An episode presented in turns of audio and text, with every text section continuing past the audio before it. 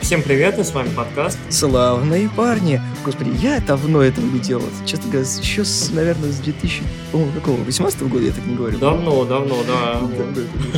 Да.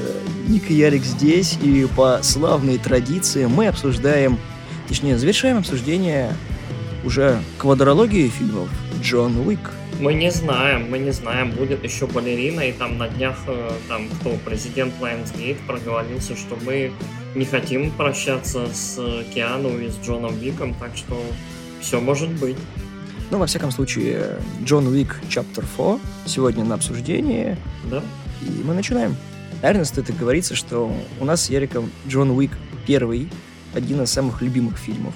Мне кажется, мы так никогда с упоением не рассказывали про странный фильм, про странного Киану Ривза, который живет в странном мире. Да, первый Джон Вик, на самом деле, мне кажется, для всех был сюрпризом, потому что это фильм, возникший почти 10 лет ему, кстати. Он 2014 года. Да.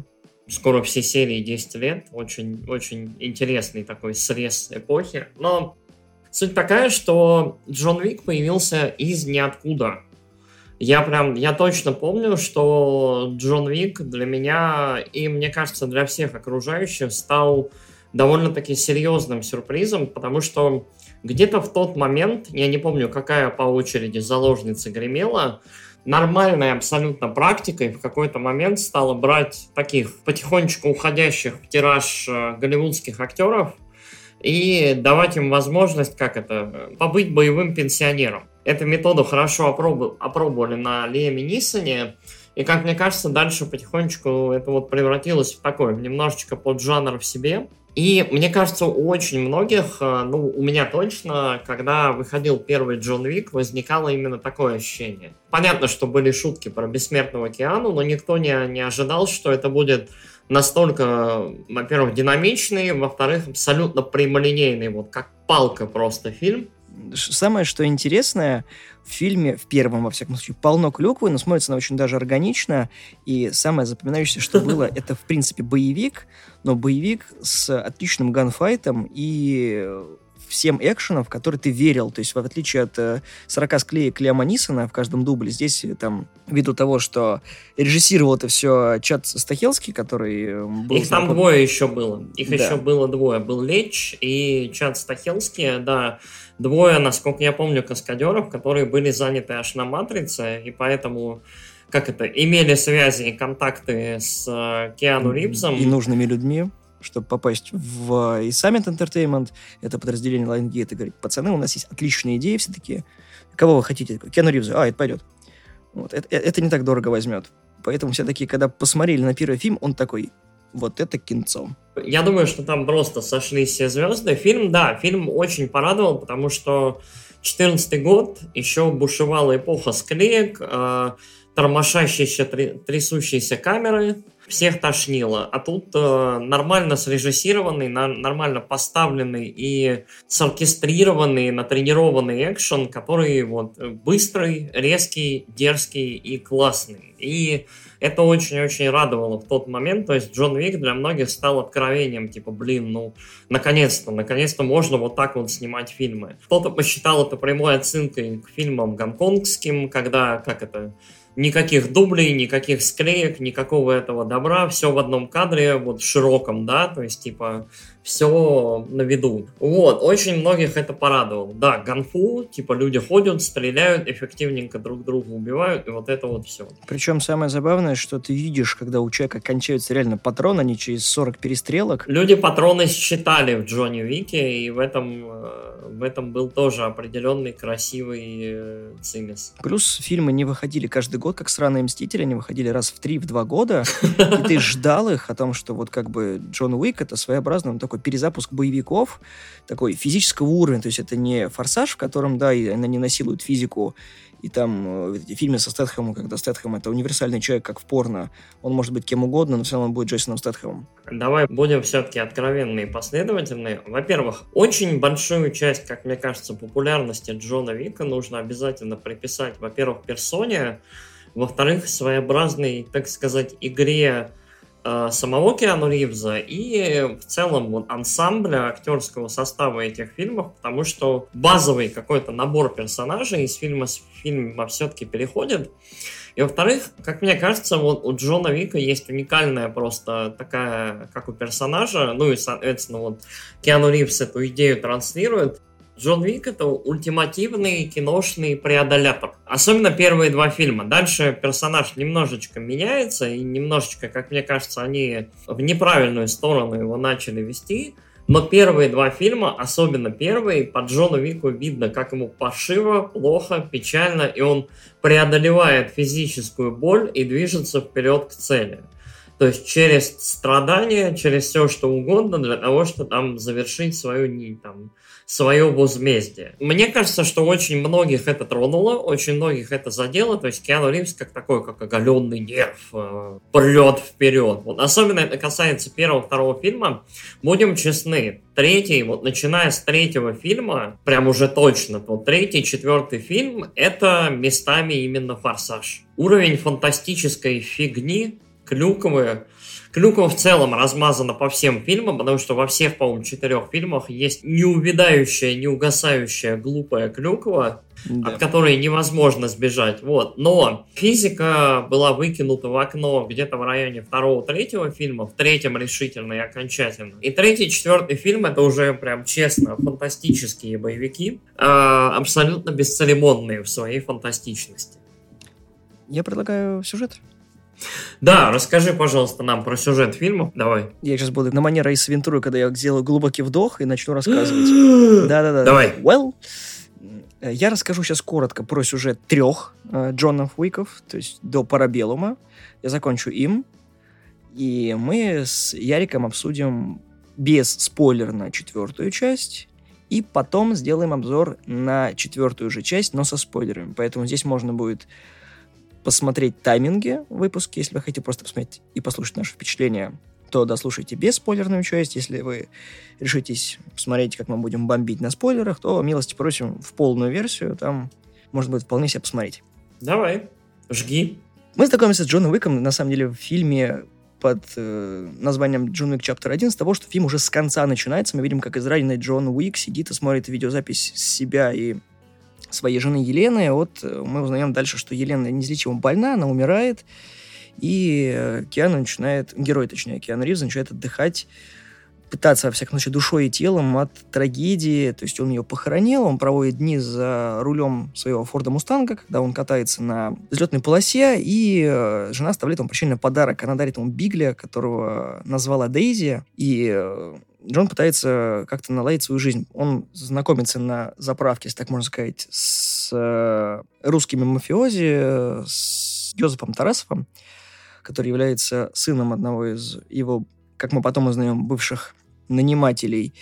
И Йозефу очень сильно нравится Ford Mustang, на котором ездит э, Джон. Они его выслеживают, проникают ночью в дом, угоняют машину и убивают его собаку, что не очень хорошо сказывается на самом Джоне. И весь, собственно, title первого фильма говорит о том, что нам это все из-за fucking dog и fucking car. Он такой, нет, это не просто fucking dog и fucking car. Поэтому Джон начинает мстить Тарасовым за то, что они сделали. И весь фильм первый мы видим, видим отсылки на Джона Уика, когда эти замечательный момент о том, что э, когда машину привозят в один из подпольных гаражей Виго, Аурелио, я эту точилу, пожалуй, себе оставлю. Йо, Аурелио! А? Перебей вин и сделай чистый техпаспорт. Где вы ее взяли? Я спрашиваю, где вы ее взяли? Какая нахрен разница? Валите живо из моей мастерской, сейчас же. Че, совсем взбесился, Аурелио? Мы же твои хозяева. Что ты сейчас сказал? Что ты сказал мне? Мы твои хозяева. Ты мне не хозяин. Я работаю с твоим отцом, ясно? Что с владельцем тачки? Вы убили его? Нет. Вот его шапку я прикончил. Прикончили его шапку? Вот значит как. Прикончили его шапку и все. Это какое-то безумие. Глядите-ка. Отлично. Вы являетесь ко мне в мастерскую и суете пушку мне в лицо. Отлично, чувак. Давай, или грохни меня прямо сейчас. или убирайся нахрен из моей мастерской. Виго, это не понравится. Откуда ты знаешь, что Вига нравится, а что нет? Я скажу вам то, что он точно поймет. Что-то ты совсем оборзел, старикан! Короче, будем уводить наш бизнес в другое место. Разумеется, Йозеф жалуется своему отцу, и Вига звонит Аурелио на предмет того, что, типа, Слышал, ты ударил моего сына. Да, сэр, это правда. Можно спросить, почему? Да потому, что он угнал машину Джона Уика, сэр, и убил его собаку. Соответственно, мы видим, как в первом фильме Виго не хочет, чтобы его сына убили, а он знает, что Джон за ним придет, поэтому он нанимает разных киллеров, чтобы его ликвидировать. Тут мы знакомимся с героем Уильяма Дефо, его знакомым, Джон имеется в виду. Мисс Перкинс, знакомимся с Континенталем, с э, метродотелем Хароном, с Уинстоном, это глава Континенталя в Нью-Йорке. И в целом мы видим, как Джон методично знакомит нас с миром наемных убийц и ликвидирует всю читу Тарасовых. Фильм заканчивается тем, на чем он начинался. Он на машине врезается в бетонное ограждение, заходит в приют для собак, там он находит бездомного питбуля, которого должны были, скорее всего, подвергнуть эвтаназии, и забирает его с собой. Второй Джон Уик уже начинается с того, что Джон едет к Абраму, к брату Виго и делает небольшое перемирие. Он забирает машину и выпивает водку с тем, чтобы загладить все эти углы и говорит о том, что я как бы, отомстил Вигу, поэтому ничего против вас не имею, поэтому давайте все это как минимум замнем. После чего Джон закапывает свое прошлое топор войны, но прошлая жизнь не дает ему уйти, потому что на пороге его дома появляется Сантино де Антонио, он глава итальянской группировки Каморра, ну, с которой, скажем так, сотрудничал тоже Джон, потому что, согласно канону, Де Антонио был одним из тех, кто помог Джону тогда, и за свою помощь он попросил вексель, который заплачивает, был заплачен Джоном кровью. Поэтому за то, чтобы этот вексель был погашен, Джон должен сделать очередное задание. Сантино просит э, Джона, чтобы тот помог ему занять место в правлении кланов, и заданием является то, чтобы он должен был убить его сестру. Соответственно, Джон это делает, потому что нет выбора, и на Джона открывается охота. В конце концов, Сантино ведет себя как скотина и поселяется в Континентале, на что очень сильно бесит Уинстона, и Джон делает непростительное. По правилам Континенталя вы не можете вести свою любую деятельность в стенах Континенталя, то есть вы не можете убивать, нападать и что-то еще делать. В итоге в конце второго фильма мы видим, как Джон заходит в Континенталь и просто убивает Сантина. Из-за чего он получает статус экскоммуниката, то есть он отлучен от использования всего, что есть в арсенале наемных убийц и всех тех, кто как сотрудничает с Континенталем, в том числе оружейники, портные, доктора и так далее. Но Уинстон, благодаря, скажем так, доброте к Джону, дает ему час форы до того, как он выдвинет награду за его голову и объявит его экскоммуникада. Третий фильм уже, о котором я говорил, Джон Уик, глава третья, или Джон Уик 3 парабеллум, начинается с того, что Джон отсчитывает этот несчастный час, чтобы ему оказали помощь, и на него уже назначена награда за его голову. И мы видим, как весь фильм Джон пытается спастись от наемных убийц по всему миру, то есть везде, где только можно. У нас, оказывается, весь мир — это просто огромное сборище э, наемников, которые мечтают его замочить. В фильме, опять же, есть смешные моменты. Драка в библиотеке, когда Джон убивает одного из наемников с сказками русскими. И мы также узнаем о том, что Джон был раньше в содружестве или в группировке русской мафии, русско-рома, и, используя свои остатки связи, он пытается сбежать из Нью-Йорка, попадает он в Марокко к своей знакомой Софии. Он помог когда-то Софии спрятать ее дочь. София сейчас является главой континенталя в Марокко. В Марокко хочет Джон одного, чтобы попасть к старейшинам клана убийц и попросить, чтобы за его голову награду отменили, ввиду того, что теперь за ним еще охотится и судья. И судья, соответственно, она как представитель правления кланов имеет безграничный доступ, поэтому у Джона неприятности на него задницу наступает. В конце фильма мы видим то, что правление кланов не помогло Джону, ассасины тоже отказались в помощи, поэтому мы слышим новое слово в фильме о том, что на территории континенталя в Нью-Йорке была проведена процедура секуляризации. Секуляризация означает о том, что э, сеть отелей «Континенталь» больше никак не ответственна за «Континенталь» в Нью-Йорке, поэтому там можно производить кругосветное мочилово. Что мы видим, собственно, в фильме? В конце мы видим, как наши главные герои в виде Винстона, Харона и Джона побеждают,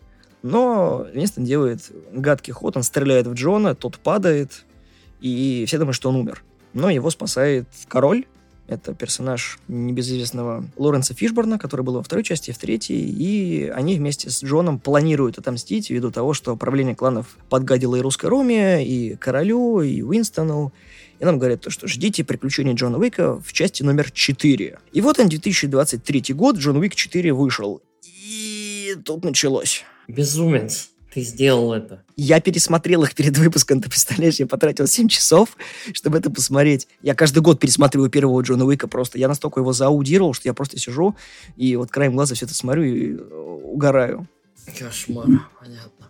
Ты что, это одна из моих любимых франшиз. Давай я, наверное, тогда расскажу, раз э, франшиза одна из твоих любимых. Я очень своеобразно отношусь к франшизе, потому что мне понравился первый фильм. Я помню, я с него вышел из кино. Я на него, я, помню, на просмотр попал вообще случайно. Помните, были походы в кинотеатры? Друзья иногда звали вас на фильмы, про которые вы ничего не слышали. Бывало такое. Типа. Я так сходил четыре раза на отряды самоубийц.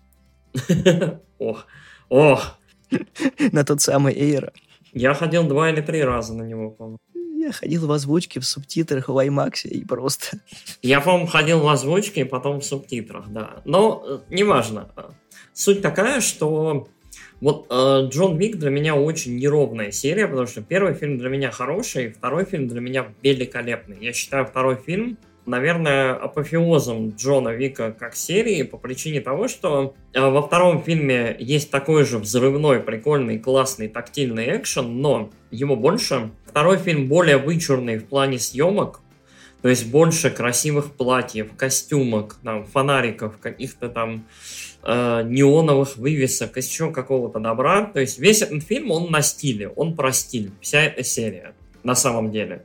То есть это хорошо, красиво одетые люди, максимально персонажные, то есть максимально персонажные русские, максимально персонажные японцы, то есть почти как в комиксах или как в мультиках, то есть как... Э, это не настоящие люди, это картонные вырезки такие. Китайцы, они китайцы, японцы, они японцы и так далее. Вот, все, всем все понятно. Но больше всего самым интересным нововведением Джона Вика как сериала я считаю, что вот э, я давно эту аналогию использую. Джон Вик, э, есть такая ролевая система из серии игр Vampire the Masquerade. Vampire the Masquerade — это серия игр про вампиров, которые живут и существуют в нашем мире, но у них свой как бы подпольный мир с кланами, с э, интригами, с убийствами, с там и в этом мире рассказывается бесчисленное количество историй. От там грабежей банков до там больших побегов, больших драм, трагедий и так далее. То есть абсолютно любую историю можно рассказать, но в рамках вот этого потаенного общества, вот, вот кланов. И Джон Вик, по сути своей, рассказывает вот такую же историю, то есть э, есть потаенный мир убийц, который на самом деле не такой потаенный, и убийца там не в каждом подъезде живет, я не знаю, там, через дом. То есть такой Vampire the Masquerade, Hitman the Masquerade, получается. Мир наемных убийц. И, соответственно, свои вот эти красивые идеи про монеты, про бронированные костюмы, там, от Армани, там, великолепные какие-то оружия, про большие глобальные вот эти вот, все, вот приключения по всему свету, по катушке, в поисках решения каких-то важных проблем. То есть это очень своеобразный микс недобандианы и, ну вот, не знаю, Хитмана и Vampire the Masquerade. Ну и, и экшен, соответственно. И вот, как мне кажется, серия достигла своего пика на второй части. Третью часть я не люблю. Мне кажется, что три, вот на третьей части стало прям плохо. Я, как это, мне, мне третья часть кажется и чудовищно глупой, и не очень прям, что ли, очень интересный в плане постановки трюков, э, визуала. Вот. И в целом достаточно вот, вот как-то неудивительно проходной. При том, что вот все вроде актеры держат марку, и все вроде бы стараются, но вот третий фильм я считаю самым слабым. И вот, собственно, вышел четвертый, по поводу которого у меня на самом деле были, были довольно такие спорные ощущения и ожидания, потому что уже третий, и, и особенно финал третьего, мне показались, ну, очень слабыми. Тут Еще следует отметить то, что Джон Уик изначально планировался как не единственный фильм. То есть создатели нам сказали, то, что это не один фильм, если нам повезет, мы доснимем.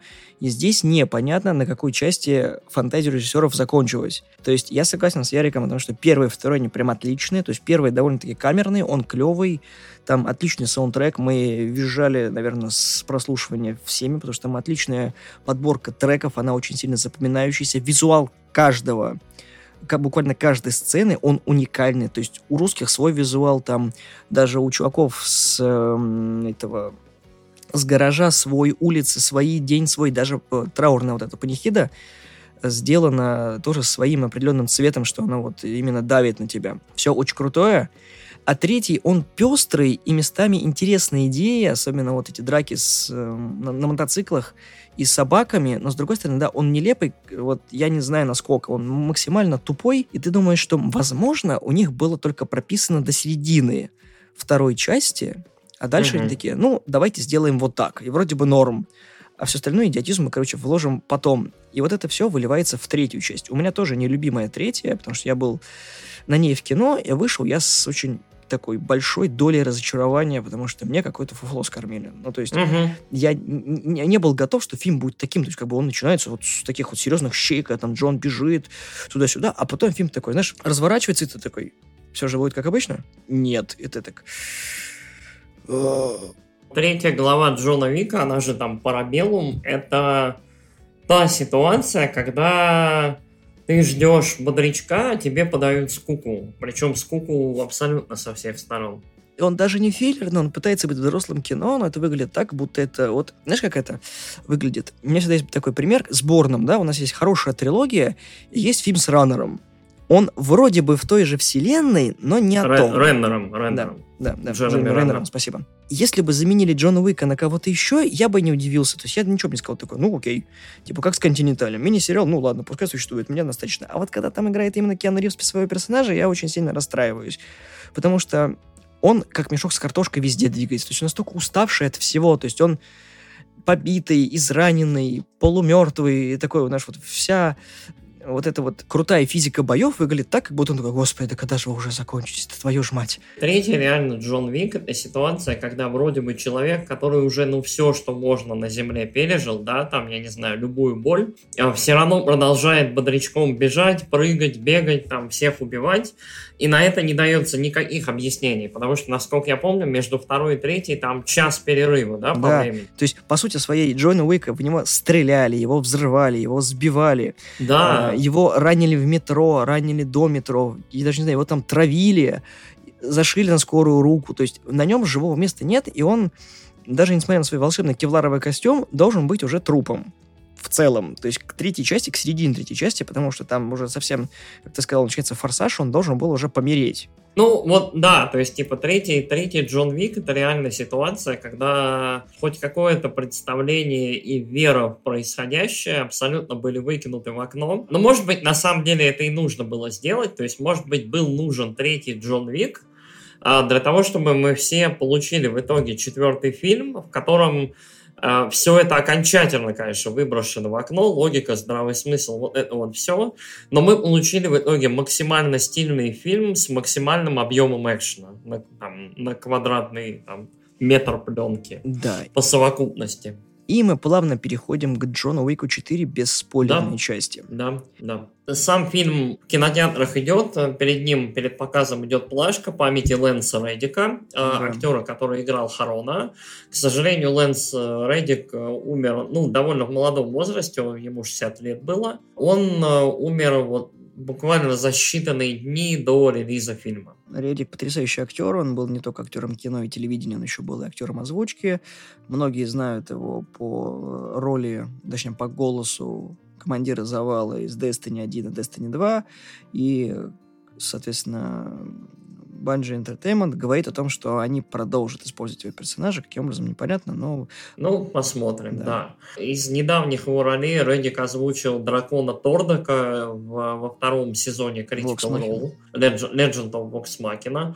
Для меня любимой его ролью до сих пор является его роль в сериале «Прослушка», где он... сериал где он снимался. Один из моих любимых, если не любимый сериал. Если вы не смотрели прослушку, обязательно ее посмотрите. Блестящий, великолепный сериал, который подарил нам нескольких очень-очень крутых и знаковых, как мне кажется, актеров. И сам по себе сериал великолепный. Лэнса Реддика очень жалко, но, как это, помним, чтим и актер был действительно замечательным, с очень-очень особенным голосом, да, с очень вот таким глубоким. характерным, глубоким э, голосом. Вот, будем, будем его помнить. Что ж, у нас здесь по актерскому составу были заявлены многие. Там еще и про Уэсли Снайпса говорили, что, возможно, он будет э, в четвертом Джонни Уике, но не прошло. К сожалению, там был добавлен Скотт Эткинс, Донни Йен, наши любимые с Яриком звезды, потому что я Эткинса очень люблю. Он, в принципе, такой довольно интересный мужик.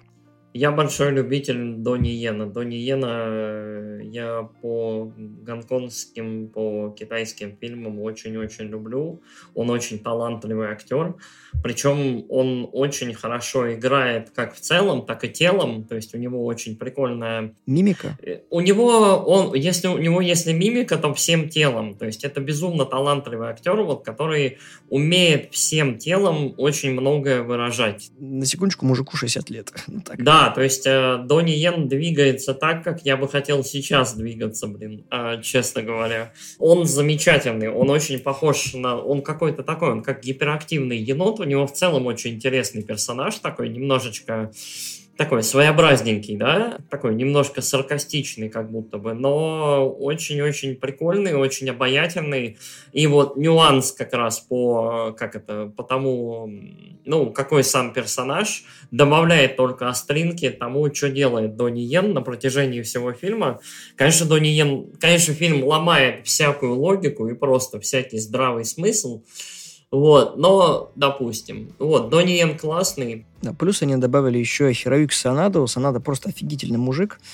Вот, в целом он э, в 47 Ронинах играл, еще в Великом с Джонни Деппом, там очень, очень много с ним фильмов, вот последний. Плюс он еще какой-то хрен был задействован в э, Mortal Kombat, в перезапуске в роли Скорпиона, ну, Ханзо Хасаши, и он там вот, вот, вот там он не к месту, конечно. Но вот еще он в Bullet Train в последнем э, играл, вот, вот там было круто. Вот, него там смотреть было одно удовольствие. И звездами, наверное, такими восходящими здесь можно отметить эту Рину Саваяму, которая, помимо того, что она актриса, дебютировавшая в этом фильме, она еще саундтрек написала к фильму, ну и Билл Сказгард, который играет главного злодея этого фильма. Маркиза, да. По сюжету можно сказать одно. Джон Уик э, выжил после третьего фильма, и он хочет отомстить всем своим обидчикам, и пользуется он, соответственно, помощью короля в этом всем. Но все идет не по плану, поэтому мы видим, что план Джона Уика перестраивается с каждым новым его движением. Угу. И у нас ждет, собственно, в фильме неожиданный финал. Хотя в фильме это было ожидаемо. Плюс я еще забыл одного из персонажей, которых я узнал, наверное, только потом. Это Клэнси Браун. Клэнси Браун, да, великий мужик, великий актер он настолько был загримирован, что я такой, он похож на Клэнси Брауна. Стоп, это есть Клэнси Браун. В смысле загримирован? Ходит мужик с бородой, это и Клэнси Браун, come on, нет, не было там на нем никакого... Чувак, я, я досидел все титры до конца, меня чуть из кинотеатра не выгнали. Безумец. Это же я. Актеры. Ну что, актеры? Актеры норм. Мне кажется, к четвертой, к четвертой части э, постановщик, теперь основной постановщик Джона Вика, этот Чад Стахелский, наконец-то понял, что все, что требуется от персонажей в кадре, это вести себя максимально вызывающе, максимально жевать пленку, максимально вот уничтожать пространство вокруг себя, максимально просто, как это, тонкой игры там ни за кем не замечено, и это хорошо, это работает, потому что если кто-то недоволен, то кто-то сводит брови. Если кто-то в отчаянии, то он там плачет. Если кто-то там в глубокой, мужественной, стоической печали, то он молчит и так далее. То есть, типа, это фильм реально, в котором все эмоции читаются вот просто раз, два, три, и безо всяких проблем и вопросов. И мне кажется, некоторые актеры могут больше и могут лучше, но они очень здорово вышли в уровень с фильмом, потому что вот в плане актерской игры у меня, по-моему, вообще никому нет претензий. У меня есть претензии по постановке боев, но это немножко другое. Это, да, мы об этом еще поговорим, и в целом о моих претензиях к этому фильму, но в плане актерской игры у меня никому нет вопросов. А, мне кажется, больше всего все ругают как раз этого Скарсгарда, который маркиза играют, а, играет. Мне кажется, что он а, вот ровно справляется со своей ролью так, да. так, как надо, по причине того, что вот в этом мире абсолютно вот я не знаю, там, э, больших, чем жизнь персонажей, там безумных чокнутых, там японцев, китайцев, русских, кого угодно, он выглядит максимально вот, вот чуть ли не, как это, даже нормальным каким-то, да. Самое забавное, что Сантино меня бесит до сих пор, как самый вот злодей, Сантино прекрасен, мне кажется. Я считаю, не, не, что нет, он... я, я о другом. То есть он как злодей в тебе вызывает отвращение. То есть он ведет себя как говнюк, и он прям вот справляется с тем, что вот да, он ненавидит да. все вокруг. А маркиз просто маркиз. То есть он, знаешь, такой, он высокомерный, высокомерный. И все такие, да, ну, он таким да. и должен быть. То есть он себя ведет ровно так, как он прописан. Прописан своих э, персонажей именно вот здесь сказывает своим вот этим вот чудаковатым видом, этими глазами постоянно, когда он смотрит, какие-то тут эмоции, его мимика, оно все вот идеально подходит. То есть я такой, отличное попадание. Я соглашусь. Сантино, мне кажется, наверное, до сих пор лучший злодей серии. Вот. Ну, короче, нравится. Заверните. Да, в плане вот этой части, четвертой, у меня вопросов и претензий, наверное, нет. Э, типа, ок, норм. Мне еще понравилось то, что они визуально и цветами, и настроением вернулись к первому и второму фильму. То есть вот эта вот вся постановка, вот как она есть, она вот мне очень сильно понравилась. Четвертый фильм наверное, либо самый красивый, либо на уровне со вторым по красоте, по постановке. Они в этот раз очень постарались, чтобы было, ну вот прям все-все-все красиво-красиво. Я не знаю, тот же оператор или нет, что у предыдущих фильмов, но выбор правильного кадра, того, как красиво Киану Ривз на фоне Сакуры и красного неона стоит, а, как сняты клубы, как сняты в целом вот эти вот места и сет-писы. А, вот два ключевых, наверное, моих любимых сет-писа, ну, типа вот самых ярких экшен-моментов в этом фильме, это два последних сет-писа. Это момент с лестницей и предшествующий момент э, в там большая квартира, с очень прикольной камерой, с видом сверху. Наверное, это все, что стоит сказать. Мне кажется, что это безумно круто поставленные оба вот, вот момента, и они замечательно работают.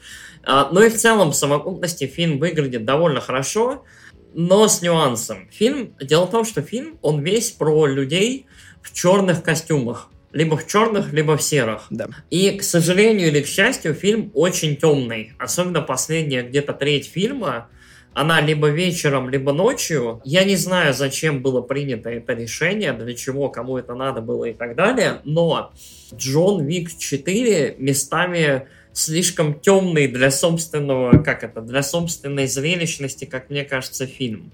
А, в фильме есть большой довольно сет-пис, это в трейлерах наверняка видели, это перестрелка у триумф, триумфальной арки в Париже. Она много форсилась с погонями. Да, вот. Это, наверное, один из самых слабых сет-писов в фильме по причине того, что он весь в полумраке, типа ночью, бегают какие-то люди в темных черных костюмах, там проносятся машины, все это превращается в какую-то мешанину. Вот, это очень-очень странно смотрится, при том, что весь остальной фильм, вступление великолепное в Японии. Вот я уверен, что вот некоторые кадры этого фильма зрители разложат на там обои, на какие-то, на любимые прям такие, у, ну это прекрасно, там на стенку будут вешать, да, то есть э, фильм очень красивый вообще без вопросов. Вот э, в четвертом Джонни Вике, может быть, впервые за все четыре, за, за все четыре фильма видно довольно большой вложенный бюджет. Да. То есть э, это фильм, который не стесняется там делать что-то такое яркое, броское, стильное исключительно ради стиля и чтобы оно выглядело круто. И только за это я фильм уважаю, его создателей. Если оно выглядит круто, оно в фильме, и это здорово, как мне кажется. Отвечая на твой вопрос, да, у него один оператор. Оператором фильма выступил Дан Лаустсен. Э, Это отличный мужик. Мужик снимал и «Братство Волка», «Лигу удачи джентльменов» он снимал, первый «Silent Hill» он снимал. Ну ладно, «Соломон Кейна» мы пропустим. Но «Багровый пик» он тоже снял, «Форму воды», поэтому это прям очень-очень хорошо. Единственное, что эм, он не получил никогда наград за это. Я просто помню, что он был номинирован на Оскар, но таких вот крупных наград за это он не получал. Фильм, вот, да, мое тоже почтение всему то, что снято, но то, что самое удивительное о том, не стоит забывать, что фильм снял каскадер. Вот. Ну, Не физически, конечно, но по сути своей никто не ожидал, что франшиза станет вот такой вот. И, наверное, Джон Уик это, наверное, та франшиза, что является заложником самой себя. То есть в каждом фильме нам каждый раз показывают что-то новое, что пытается жить по старым правилам. Ну, э, как бы то ни было, если фильм не живет по собственной логике, по заданным правилам, это грош цена такой франшизе, в принципе, как это с, франш... э, с франшизы. «Форсаж» и так далее. То есть многосерийных фильмов, «Бондиада», да, «Неубиваемый Джеймс Бонд» и так далее. Мне кажется, это довольно-таки, да, всеобщее знание, что, ну, публичное, что Джон Вик э, сериал, сделанный каскадерами, с любовью к каскадерскому искусству, и поэтому от каждой новой части все ждут более изощренных, интересных и необычных трюков, сет-писов, э, ярких персонажей, там, и, как мне кажется, до этого момента, вот включая четвертую часть, в целом плюс-минус-то получается доставить новые классные моменты. То есть давай признаем, что даже в третьей, ну вот я эту часть не люблю, но там есть и моменты с коняшкой, Были. вот, какие-то еще вещи прикольные, которые э, в плане постановки, в плане того, как они были сделаны, довольно-таки восхищают и радуют. То есть это круто. Джон Вик, как мне кажется, это своеобразный форсаж в плане того, что ставки постоянно растут. Зрители ждут чего-то еще больше и больше и больше и больше. И поэтому Джон Вик вряд ли когда-нибудь вернется к вот этому, да, камерному ощущению первого фильма, да, или второго даже, потому что второй тоже по сравнению с вот с э, третьим, четвертым ощущается камерным. То есть вот этот проход по катакомбам, да, по итальянским, мне кажется, к этому моменту кажется, ну, просто детскими играми по сравнению там с перестрелками там в Континентале, в Париже или где-то еще. Да, но есть много похожих фильмов на Джона Уика. Это «Атомная блондинка», и «Рейд», и «Никто». Даже, не знаю, частично можно «Великого уравнителя» сюда отнести, но они, по-моему, чуть пораньше вышли. Но не суть. Люди пытались в этот стиль, но получалось, ну, такое себе. Ну, не все могут это повторить. Атомную блондинку, по-моему, кстати, снимал сорежиссер первого Джона Вика, Лич, нет? Да, Лич снимал, да. И вот, собственно, почему я говорил про Bullet Train, вот он максимально приблизился к этому вот пиршеству безумия в фильме. Блин, Bullet Train, я, я не люблю Bullet Ну, я понимаю, но там э, актерский состав достаточно интересный, и он забавный. В том плане, то, что история интересная, хоть и это экранизация романа и комикса. Ну, ладно, короче, не столь важно. Но если выбирать из всего того, что похоже на Джона Уика, Bullet Train все-таки выделяется из похожих фильмов. Потому что, ну, давай так, сколько подражателей было у, скажем так, этого, у Джеймса Бонда? Ну, у Джеймса Бонда на самом деле не так много подражателей, особенно в современности. То есть Джеймс Бонд это проработанная идея франшизы, и поэтому кроме, наверное, Кингсманов, э, успешных подражателей Джеймса Борн. Бонда, Борн другая история. Нет, Борн, Но тоже Борн- по книгам.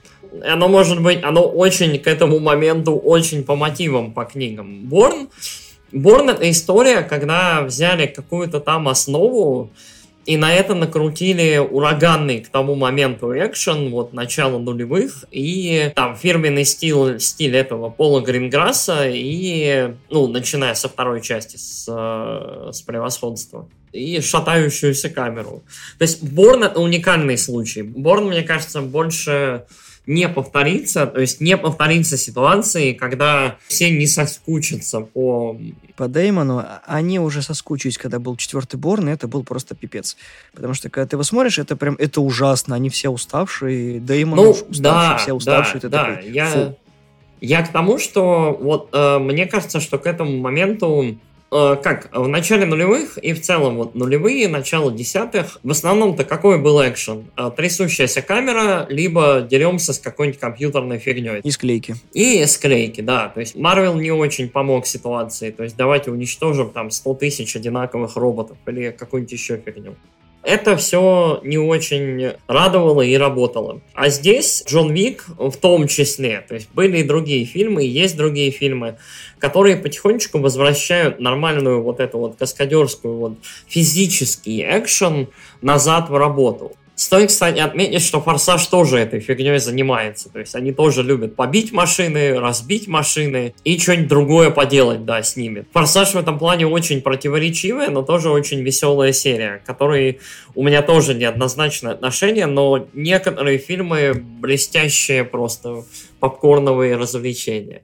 Короче, я думаю, что в Джонни Вике есть определенная ценность для современного кино, и особенно для каскадеров, которые заняты там, работают. И это хорошая демонстрация каскадерского мастерства с одной стороны, но с другой стороны, вот я перейду, наверное, к своей претензии к фильму, вот особенно к третьему, четвертому.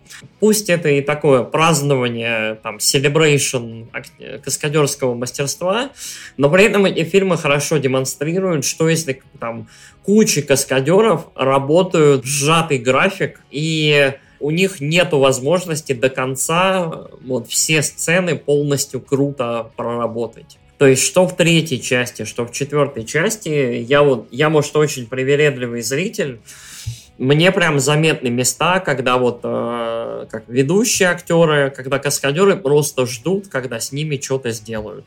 То есть есть реально ситуации в фильме, когда Джон Вик держит там условного плохиша, и плохиш ничего не делает, и там 3-5 секунд он просто ждет, пока там Джон Вик что-то сделает там свое, или перезарядится, или повернется, или что-нибудь правильное, волшебное сделает, и его убьет.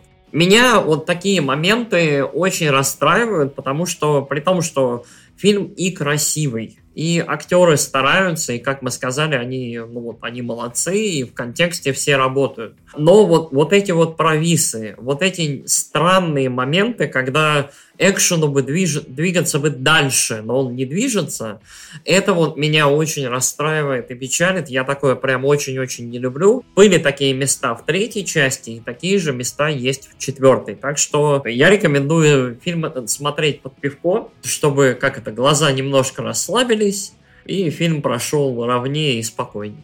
Не, я прихожу всегда на аттракцион, я получаю аттракцион, я этому рад потому что я ждал Джона Уика, и удивительно рядом это официальный прокат в России от компании Lionsgate, что это не, не как обычно, типа, ждите на, в СНГ, а потом мы вам копию пришлем, а сохраненные договоренности до 22 года.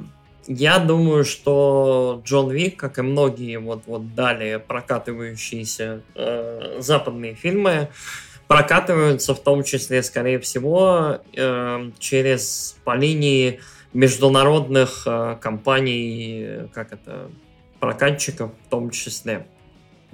То есть э, там французские компании, вот у нас мушкетеров скоро показывают. Я думаю, что мы их напрямую либо у французов, либо у кого-нибудь еще покупаем там. Опять же, китайские у нас фильмы появляются. У нас вот «Блуждающая земля» вторая будет, что-то еще. Мне кажется, так или иначе, какие э, вот, часть громких релизов до нас будет доходить, но в массе своей, э, как это, большая часть трейлеров это чудовищные какие-то прям совсем поделки отечественного кинопрома, которая, ну, не вызывает энтузиазма, к сожалению. Не знаю, меня немножко расстроил четвертый Джон Уик, о том, что, да, концовка была довольно-таки странной, в серединке мне стало немножко скучно, но я тебе уже говорил до записи о том, что мне очень сильно понравилась первая треть фильма, когда это все было в Японии, а потом я такой, ну, понятно. Понятно, чем дело кончится. Mm-hmm. в целом, да, я согласен с твоей оценкой, то есть фильм заслуживает того, чтобы его посмотреть, ну, кому как, кто под пиво, кто под что, но если брать его по четырехбальной системе, это точно три с половиной из четырех. Ого, ничего себе нет. Я не согласен. Я считаю, что фильмы нужно оценивать по совокупности того, чем они являются. Давайте так, на этом подкасте мы все-таки оцениваем фильмы, мы не оцениваем, как это, карамельные вкусные конфетки или красивые светящиеся лампочки. Мы говорим про кино. Кино это совокупность того, из чего оно состоит. И того, насколько это все гармонирует, работает и не вызывает у вас, как это, отторжение. Но, опять же, кино всегда может быть лучше, кино всегда может быть, э, как это, чуть-чуть умнее, чуть-чуть лучше поставлено. Каскадерам можно дать побольше времени, чтобы они получше отработали свои приемы, и экшен был более сглаженный. Вот. А, мое мнение такое. Джон Вик — это отличный развлекательный фильм и отличная развлекательная жвачка. Но больше двух с половиной баллов я ему никак не могу дать, потому что это фильм, который, как это, 4 балла это шедевр. 3 балла это, ну, очень-очень хороший фильм, в моем понимании. Ну, хороший. Вот, Джон Вик это отличная жвачка, отличный попкорн, отличная вещь, которой можно разбавить свой печальный вечер и посмотреть на то, на то, как ультраэффективные люди уничтожают других менее эффективных людей. Все. Делают это красиво, по возможности, на фоне очень красивых локаций, под бодренькую музычку. И вот это вот все. Это несовершенный фильм, не шедевр. Он точно лучше третьего. Я не помню, кстати, мы обсуждали третий на подкасте? Естественно, да, у нас было про трилогию. Я не помню, что я поставил третьему фильму, но вот если бы я его оценивал сейчас, я, по-моему, больше двух я, наверное, ему бы не поставил, или даже полутора, наверное. Мне кажется, что мы не оценивали третий фильм, в принципе, по четырехбальной системе по нашей, но... Понятно.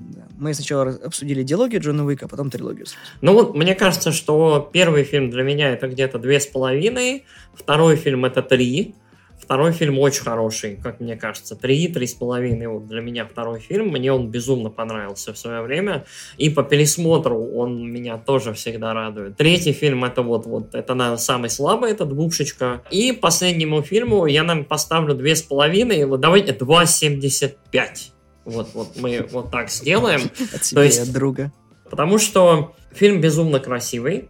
Я очень люблю Дони Йена. Мне понравилось э, в нем в плане визуала, в плане того, как он смотрится, в плане постановки экшена мне понравилось не все, но часть сцен восхищают, прям восхищают. Это очень-очень круто. Видно по всем, что все очень стараются, кто-то больше, кто-то меньше, но все стараются. Сюжет абсолютно кретинский. Вот сюжет категорически идиотский. То есть вот сюжет в этой части по уровню, типа, доставаемых из э, кармана, из кустов э, роялей, преодолевает все вообще. Вот, вот все верхи и низы. Где-то проходил Майкл Бэй.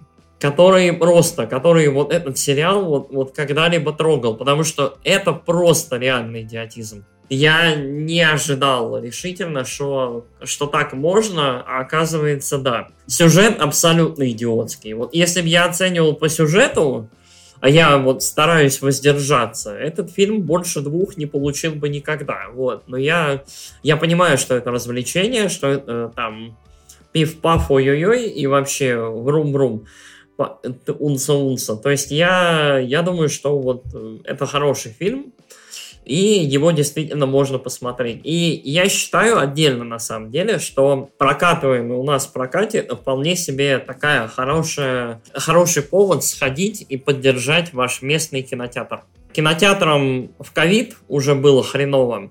Сейчас им, я думаю, сейчас они, не знаю, загибаются нет, но на сеансе, на который я ходил, а это был вечер выходного дня, было, ну, довольно-таки мало народу, Плюс ко всему, двое зрителей на моем сеансе решили, что, короче, именно этот сеанс идеально подходит, чтобы после трейлеров начать показывать кадры с собой и, в общем, сделать друг другу предложение. То есть вот кинотеатры выживают как могут, ребята. Ходите в кино, пожалуйста. Спасем кинотеатры в России. Хэштег. Да, потому что кинотеатры выживают как могут, они там, я не знаю, помогают людям сочетаться и вот это вот все, и теряют немножечко то, чем они являются. То есть э, культурными местами для просмотра фильмов, для просмотра произведений кинематографа. Вот, и Джон Уик, как мне кажется, является отличным поводом для того, чтобы вот совершить этот поход. Что ж, э, спасибо вам большое за то, что слушали наше странное и пространное обсуждение этого фильма. И всей серии, получается, да, вышедшей к этому моменту. Я захвачу, короче, за устрою небольшое GTA, GTP, Grand Theft подкаст. Короче, я сам я сам не местный, я из подкаста Nights of Virtuality, где мы с моим товарищем Алексом рассказываем про игры, обсуждаем игровые новости, делаем мы это с очень относительной частотой. Мне кажется, я с ником Два раза уже успел записаться за последние пару недель. Да? Да, а у нас, я не знаю, когда выйдет следующий выпуск подкаста с Алексом, но он обязательно будет. Мы обязательно что-нибудь пройдем из игр. У нас обычно очень уютная, тепленькая такая атмосферка, дружелюбная. Вот. У нас даже новостной подкаст называется «Токсичные псы». Так что вот, вот давайте к нам. Собственно, с вами был подкаст на этот... О, все. А, теперь ты меня поймал. Черт! С вами был подкаст э, «Славные парни». Подкасту когда там юбилей? Юбилей. Ну, слушай, мы 2017 года, то есть уже получается нам 6 годиков. Уже подкасту, да, нормальное такое количество времени. Спасибо большое за то, что слушаете. Мы с Ником этот подкаст вот как раз вот э, первые вы- выпуски вели вместе. Очень круто, что подкаст продолжает свою бодрую, классную жизнь. Количество слушателей растет. И надеемся, что вам нравится и вы будете дальше слушать. Вступайте в группу Nights of Virtuality, становитесь их донами, поддерживайте ребят рублем, советом, потому что, несмотря на то, что они скромничают, что они выходят не так часто, но для новостного игрового подкаста это нормально. Поэтому, если вы любите Nintendo, Xbox, новостишки и уютную атмосферу, это точно к ним. У них всегда круто, и они очень хорошо всегда стараются над выпусками. Они готовятся, я знаю, я был в их составе. Да, мы, мы пытаемся. Да. Слушайте обязательно подкаст «Славные парни». Не Nights of Virtuality тоже. Вступайте в группу ВКонтакте, ставьте лайки, мы есть в iTunes, Google подкастах, в Яндексе разделе подкасты и везде, где только можно. Всего доброго, всем пока. И помните, если франшиза когда-то родилась, рано или поздно в ней снимется Киану Ривз. Или франшиза умрет. Всем пока. А Киану Ривз будет жить вечно.